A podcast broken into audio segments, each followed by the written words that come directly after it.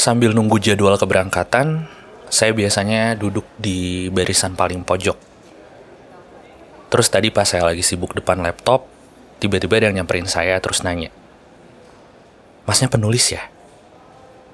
Terus saya jawab dong, "Bukan, saya bukan penulis. Saya lebih suka nyebut diri saya ini pencerita. Dan untuk bercerita ya, saya harus nulis.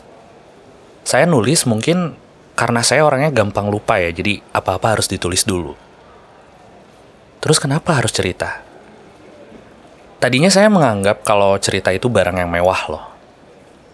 Walaupun modal awalnya itu ingatan sama wawasan, saya tetap ngerasa kalau cerita itu bikinnya susah, nggak gampang, dan saking berharganya buat saya berpikir gitu. Kayaknya saya bakal bagiin ini sama orang-orang yang terdekat aja deh. Misalnya sama keluarga saya, teman-teman saya, dan singkat cerita, harta yang saya punya itu masih kebanyakan sisanya. Pada saat itu saya ngerasa kalau kita udah jadi kelompok yang paling kaya lah ya, tapi kok saya belum ngerasa puas gitu. Nah, di satu sisi, saya melihat bahwa di dunia ini yang pelupa itu bukan cuma saya, bukan cuma kerabat saya, tapi ternyata ada orang lain juga. Setelah saya perhatiin pelan-pelan, rupanya banyak loh orang di luar sana yang masih miskin sama ingatan-ingatannya sendiri. Kita nggak pernah sadar ya, dalam satu hari aja, itu ada banyak banget momen di hidup kita, kejadian demi kejadian, dan tiap hari nggak sedikit dari kita yang pas udah ketemu sama besok nih, tiba-tiba kita lupa aja gitu sama banyak hal.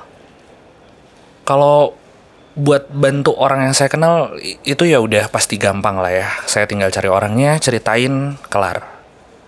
Tapi kalau sama yang nggak kenal, gimana? Dan di tengah-tengah ambisi sosial saya yang berproses, saya ketemu sama satu momen yang, kayaknya ini ada yang salah deh. Ternyata cerita itu bukan harta karun, melainkan, tiket perjalanan. Saya selalu berpikir kayak, kalau aja ada satu tempat yang dimana saya bisa naruh harta-harta saya, tempat dimana saya bisa nyimpen semua cerita-cerita saya yang lokasinya gampang dilacak orang, yang bisa diakses sama semua orang dari mana aja, dan tiketnya itu gratis. Mau kenal ataupun enggak ya, kapan aja cerita saya bisa mereka dengerin gitu.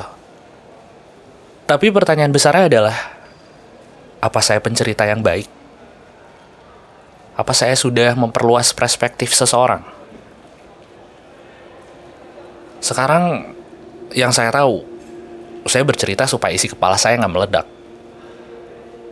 Dengan upaya yang saya punya, dengan kisah dan tutur yang nggak tahu akan berhenti sampai di titik mana, saya pengen jadi momok yang terus-terusan bisa diingat sama banyak orang.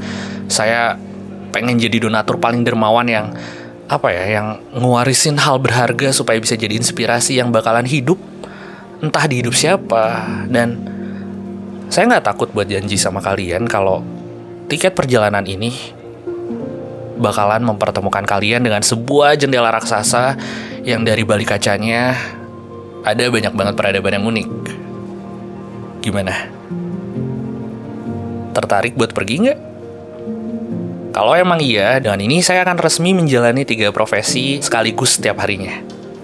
Sebagai pencerita, penulis, dan pengemis perhatian. Ya kalau kalian mau nyebut saya ini narsis, ya saya nggak peduli lah ya. Selama itu bisa membangun pribadi-pribadi manusia, ya kenapa enggak gitu kan. Lagian tiketnya juga gratis kan. Udah dulu ya. Kayaknya itu kereta saya udah mau berangkat deh. Saya duluan ya.